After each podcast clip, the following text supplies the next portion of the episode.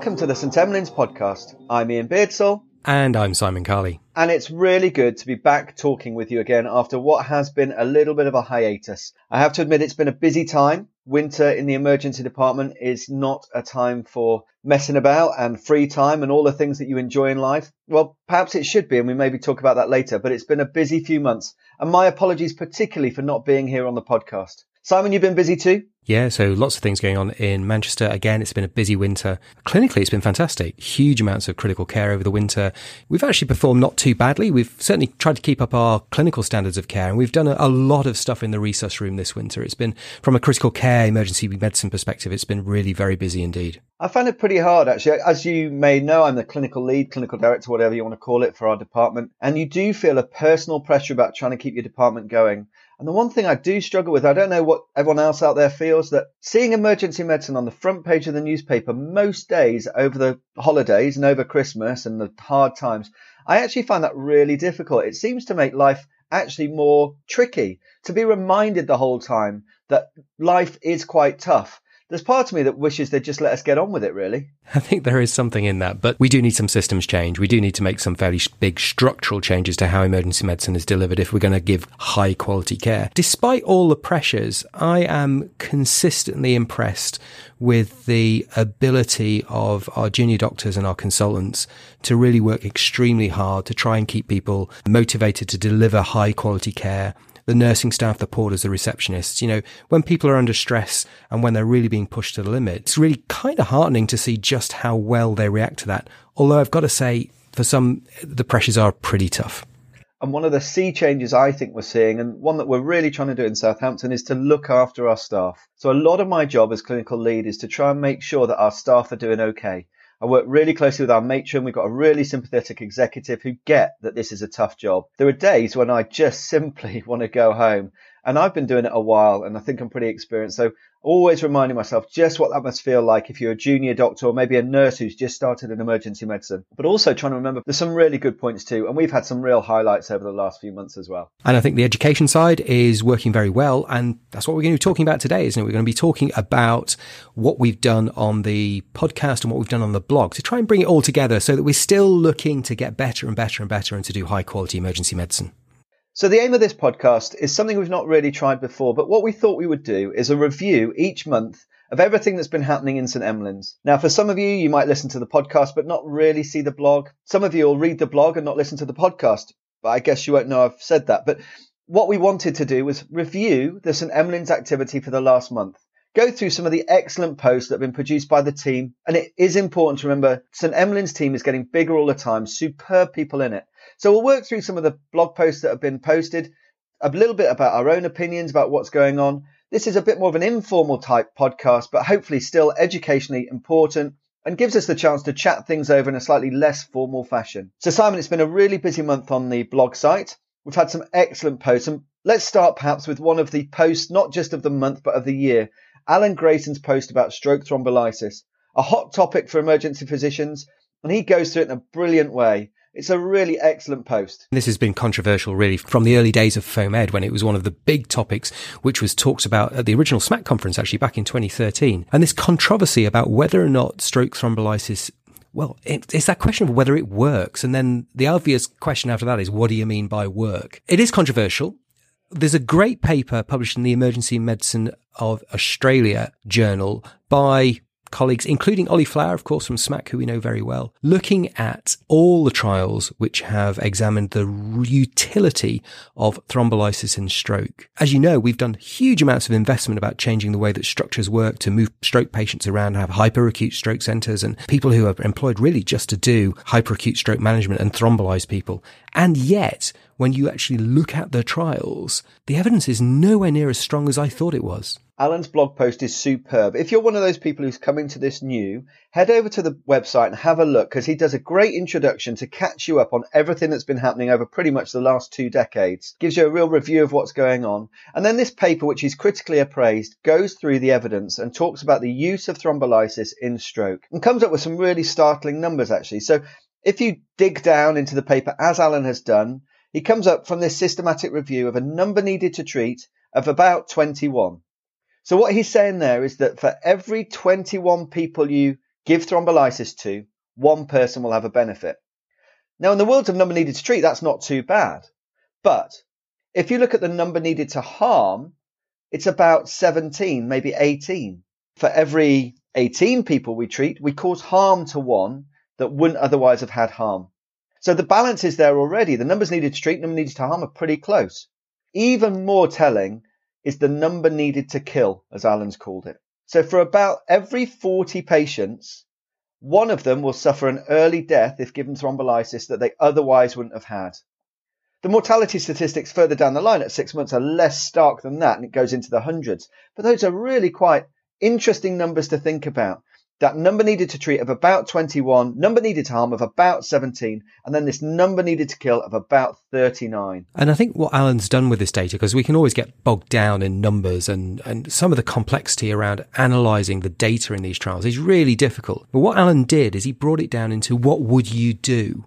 with the patient in front of you. Because when you look at the Stark numbers, it's often quite difficult to decide whether that's a benefit for this patient. So Alan puts it, you know, that if it was him, a young, fit, healthy guy who had a dense hemiplegic stroke with potential for very, very, very severe long-term morbidity, but yet a small chance of a significantly good response, he actually thinks, well, maybe I would, but I'm not sure. But then what would he do if it was his 85 year old grandma with a history of ischemic heart disease and arthritis? Well, on balance, probably not. If it was his father who's 62, he's well retired and active, probably not. But it's a conversation you'd have to have with the patient. And one of the things that came out of this, and one of the things which I love about blogging, is that we started to get some real conversations with stroke physicians around the world on Twitter and on the blog. We challenged several of them to say, well, what do you say to patients? What data do you give to patients? How do you express things like number needed to treat and number needed to harm?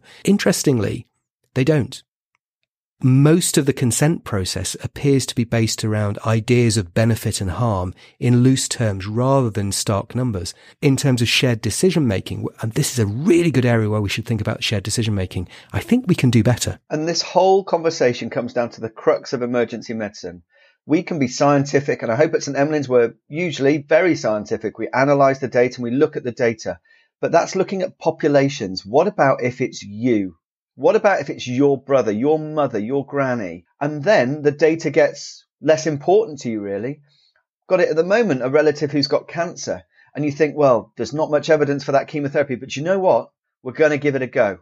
And for us to balance up those desires, the emotion of wanting to make things better, which is every emergency physician's desire, alongside this data, I find really difficult and perhaps one of the most challenging parts of our job. What I want you to do at the end of this is go and have a look at the blog and then find your local stroke physician and ask him some questions. Say, what is the number needed to harm? What's the number of early deaths in terms of numbers needed to kill, if you want to express it that way? And what's the overall benefit in terms of number needed to treat? I just want to know whether you get good answers. But alongside that, don't forget the realism that's going on in our hospitals at the moment. So we've got the data, we've looked at it, there's more evidence coming out, but there are Key performance indicators, KPIs that your stroke physicians will have to be meeting. And I get this all the time as a clinical lead. So I'm working with our stroke lead. We have to try and get our patients into CT scanners by an hour because somebody else has said that's important. We have to get our patients into hyperacute stroke units within four hours. Now, I'm pretty happy to agree that that's important, but they're working to these targets that aren't necessarily agreeing with our data, but they've got to do it. And as an emergency physician, I've got to work with them because it's important. I can't just stand there and go, do you know what? I don't believe in it. So bad luck, trust. We're going to fail KPIs because I'm going to tell our doctors not to do it. So there's got to be a pragmatic way forward. And we've got to realize there's a realistic thing going on in the world as well. Bottom line there is don't get sacked on the basis of something you read on a blog, even our blog. And always, always, always read the evidence for yourself. So that was a real highlight from February. A really great post. Go and read it. If you read nothing else on St. Emlyn's this month, that's the post to read, I would think. And then, Simon, we had something from you. The next post was the future of emergency medicine in the social age. I think this is related to a talk you did at the Royal Society of Medicine. I was delighted to be speaking at the 30th anniversary of the section of emergency medicine at the RSM. I shared the stage with some really incredible people, actually. Um, it was lovely to see Amal Mattu in London. Had a fantastic time with him. Some really incredible people like Lee Wallis and many others. It's, it's worth going onto the RSM website, and I think they're going to post some of the lectures up there. What I was talking about, just very briefly, is a little bit about the future of emergency medicine, which I've talked about at SMACC before, but my emerging thoughts around how the social age is changing how we handle information. And this is based on stuff from Julian Stodd, if you want to go and have a look at his blog. The old traditional model is that people who create information or information exists is usually filtered through educators or professors or universities or colleges or the media. And then that's how people consume it. In the social age where we can actually talk about stuff ourselves, just like we've been talking about the thrombolysis in stroke a few moments ago, we're actually creating the filters ourselves amongst personal learning networks, amongst group of people about people who can communicate across the world and across different health economies. And if you want the best example of this, have a look at Donald Trump. In the old days, the populace learned what they wanted to hear or what they were told to hear through the press. And that was a filter. Now, through social media, through Twitter, Donald Trump communicates direct with the population. That's incredibly disruptive, but also has amazing possibilities for success about how we access information, how we speed the knowledge transfer, and how we learn from each other. That, I mean, that's our experience in St. Emlyn's about the fantastic bringing the social element of medicine together and learning faster and better. But there are risks. So have a look at that. And the slides are up there. It'll be on the RSM side as well. What a fantastic day. And I met some amazing people it's undoubted that for us at St Emlyn's, social media, all of this stuff has brought us huge benefits, but it is not without its risks. And we've seen recently some posts on Twitter that frankly have been difficult to read. And if you're the focus of those posts, it's not good. People around the world don't necessarily all share the same positive outlook that we try and portray. And it's really important that we try and measure that parts of the social media world are not real life there's still nothing that beats going and having a coffee in your seminar room with your staff and talking over cases. After all, that's what we want to do on social media, but there's a lot that can be lost. And also, there's no anonymity when you're talking to your colleagues there. You've got to front up. You've got to say what you believe. You use a certain tone of voice. I try and regard Twitter as I would just chatting to somebody in the pub, but there's not always the case. So just be mindful that these things are great, but we've got to know how to use them and we've got to use them safely. I always think that social media has to be an adjunct to being a normal person. If you're the sort of person who can only interact on social media, ah, that's not what you want. No. Our aim, as we've always said before, that, look after yourself is one of the aims, and the other one is don't be a dick. And that includes not being a dick on social media. It's no excuse. Our next post was a quick one about cardiac arrest centres. This is something that London have been trying out. And Simon, you did a great critical appraisal of a paper that's come out, I think, from St Thomas's. Yeah, so a whole group of people actually getting together. And this was actually a pilot trial. So it's not definitive information. It was about whether or not we can do this protocol. But essentially, the concept of cardiac arrest centers being tested. Can you, instead of taking every cardiac arrest to the local center, can you focus these patients on centers which can then potentially intervene very early and do more complex or definitive management at an earlier stage. The way I think about this is we do this for trauma. We do this for stroke. We bypass the local units and we take them to a specialist center. Can you do it for cardiac arrest? I think that's important because then you can start to think about doing things like ECMO. You can start think about doing uh, Impellas. You can start thinking about doing PCI whilst the patient's still arrested. So this was a pilot trial. And that's all we're going to say in terms of the results, really. But they show that this is possible to do. You can take patients who've had a VF, VT, non-ST elevation cardiac arrest and take them direct to a center and then potentially look at the outcomes. The interesting thing is that they've, they've excluded the, the ST elevation ones. And I think that was because they're going to be taken to a PCI center anyway. And I think that's fair enough. If we're to improve the care of cardiac arrest patients, I think this might have something in it. And I'm really looking forward, now that they've demonstrated it's possible, to the proper RCT, which gives us an answer. Many of you will know that Simon and I both work in large tertiary referral centres. And the idea that more patients will come to us with this exciting, whizzy stuff, cardiac arrest, trauma, all that stuff, they all seem to be coming to us. But I don't want to forget our colleagues in the DGHs who may well find that less and less of this what you could call exciting stuff is going to them. And there's a, definitely got to consider how we maintain our skills across emergency medicine, where there's a way in which people can work in different units, spend time in the DGHs versus the trauma centres, get skills across the board, maintain that excitement, maintain the whole breadth of what we do. Because after all, that's why most of us went into it. I agree. I've done time in small DGHs as well as the tertiary centres, and the experience is different.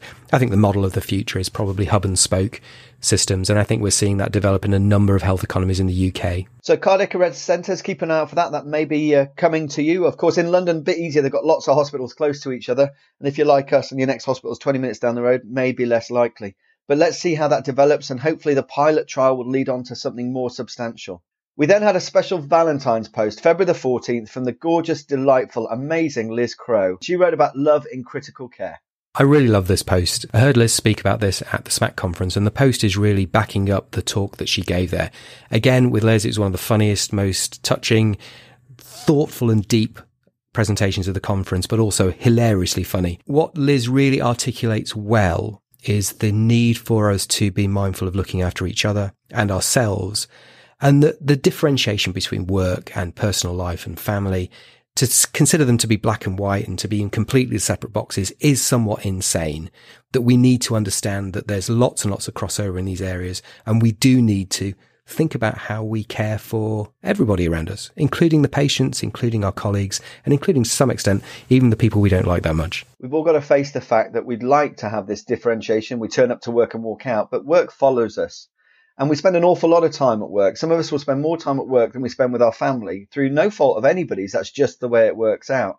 And so blending this idea that work and life can coexist I think it is the place of people in positions of leadership to try and make that happen and empower departments to look after their staff. I do think there's more awareness about this in the NHS now, but there will be people listening who feel that their department doesn't care about them, feel their executive doesn't give two hoots so long as the four hour target's going fine.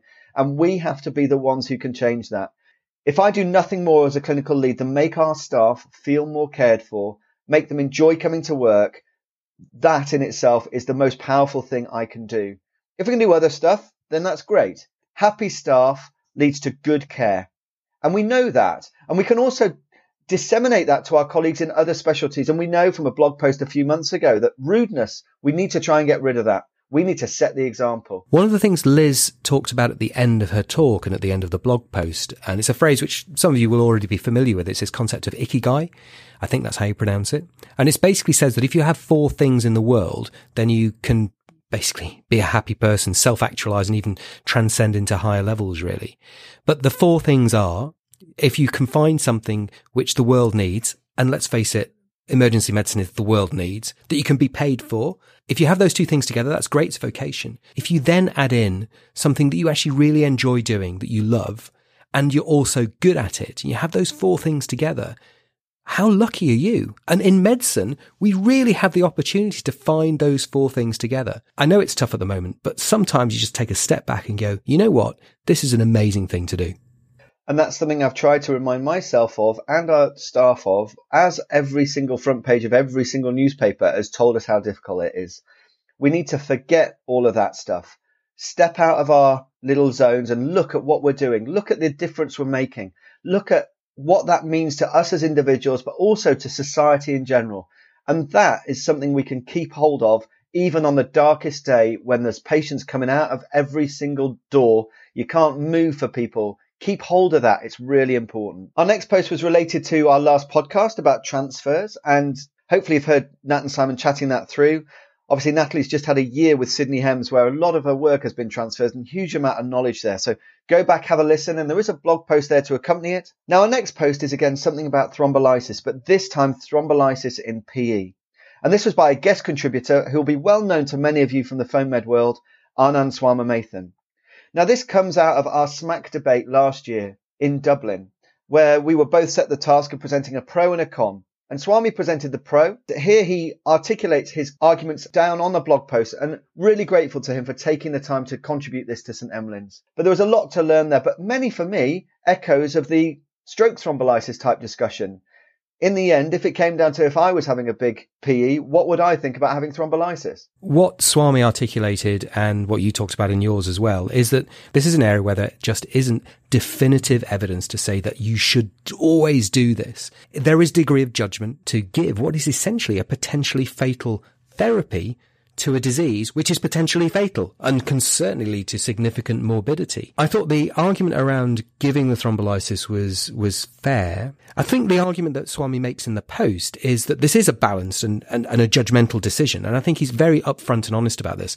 And I think when you see the debates at places like SMACC or any conference really, people do tend to take fairly polarized opinions. What we really love about the interaction between things like the podcast, the blogs, the presentations and, and putting stuff on the SMACC side and things like that is that when you go and see a presentation at a conference, you're never really going to get the full story. But by putting it up here, you can delve into the depth of the data and really make an opinion for yourself. There are times when you will use thrombolysis for submassive. I, and I've used it in, in the emergency department here in Worcester. And I suspect you probably used it yourself, even though you came out against it for the purposes of the SMACC debate. But unless you, as an emergency medicine physician, understand the data, what are you doing in the resus room? Are you guessing? Are you making judgments on the basis of how you feel on the day? Or is it backed up with evidence? And that's what I think is the beauty of what he's put up here. And hopefully, if you get a chance to look at the blog post, and for those of you doing critical appraisal for exams or just wanting to increase your skills in the area, he again goes through all of the trials, gives you a bit of an update on what's going on, and talks about how to appraise that evidence. In the end, this comes down to shared decision making with the patient in the same way we described for stroke, but also collaborative working with your colleagues. You need to all buy in. And with any of these discussions, I tend to get another consultant from a complementary specialty to come alongside and help me make that decision. And what Swami's done here is he's actually given us a almost like a consent script, or as an example, it's not something you definitely have to follow, but an example about how he talks to a patient to do that shared decision making. And I think that's a really high level of learning. It's a really high level of sharing. I think it's fantastic. On to our last post for the month, and this was from Janos, another member of the team, who wrote a bit about benzos in back pain, that idea of giving diazepam or something similar to your patient who presents with back pain. This is an annals paper from just this month, and again illustrates how we can use social media for really rapid knowledge translation. The conclusion really from this paper was that benzodiazepines don't add anything for the long term, and by long term I mean more than a few days management of back pain. They don't give any increased pain relief. And I think this has echoes of the back pain podcast we've done and other things we've talked about in the past. If you actually think about the mechanism of how benzos work, I, the GABA agonists, and they work in the brain, it's hard to imagine quite how they're going to help with pain relief or even muscle relaxation. I do think there's a place for them in just relaxing the patient. And I know that if I had excruciating back pain and the amount of stress that would be causing me, I'm not going to kid myself that benzos will take the pain away, but they may well take some of that anxiety away in just the initial stage. I completely agree with Janos here. I think benzos long term for back pain are a bad idea. I don't think they work. I can't work it out pharmacologically, physiologically. It just doesn't seem to fit. I might use them just in the short term, just to calm the situation down. But I thought this was a really useful part of our armory to again remind us that these drugs are not without complication. We should probably avoid them for long term treatment. It's certainly something which has been included in what people talk around as a back pain cocktail in the past, which was paracetamol, a non steroidal, and diazepam. And people gave it really without thinking. That's not good medicine. Now that we have increasing evidence here from data in a reasonably sized trial, I think we really need to question that. Like you, there may be occasions when I do use this, but they'll be very rare. That pretty much wraps up our month on the blog site. Really hope that this podcast review of what's been going on and chats around it are helpful. Do let us know. It's something we're hoping to do every single month. So for those of you who don't get to read the blog posts, you'll have a way of keeping up with what we're doing at St Emlyn's. It's exciting times for us again, about to enter conference season. SMACC will be upon us before we know it. There's other stuff going on. We're also delighted that we are part of the BMJ Awards this year. So we've been included in the education innovation section for the BMJ Awards, which is kind of like the Oscars for medicine in the UK, he says. It's a real privilege to be actually be there. We've got a presentation this week with the BMJ team. And on the basis of that, they'll decide if we actually win the final thing, which I think is announced at the beginning of May. Even if we don't win, it's going to be amazing to see social media, FOAMed and St Emlyn's in the BMJ to share the fact that this is actually making a difference to patient care, to trainee learning, to consultant learning and to continuous professional development across emergency medicine in the UK and pretty much across the world, really. It's definitely great to be back with you on the podcast. It's a real delight to be chatting with you again, Simon. Great to be talking to you as our podcast audience. We'll definitely be back in a month's time to give you the highlights from the blog site and the other podcasts as well about individual topics. Hopefully, spring has sprung. Hopefully, things in the UK for emergency physicians are on the up and we can all be enjoying our emergency medicine. Take care, everybody.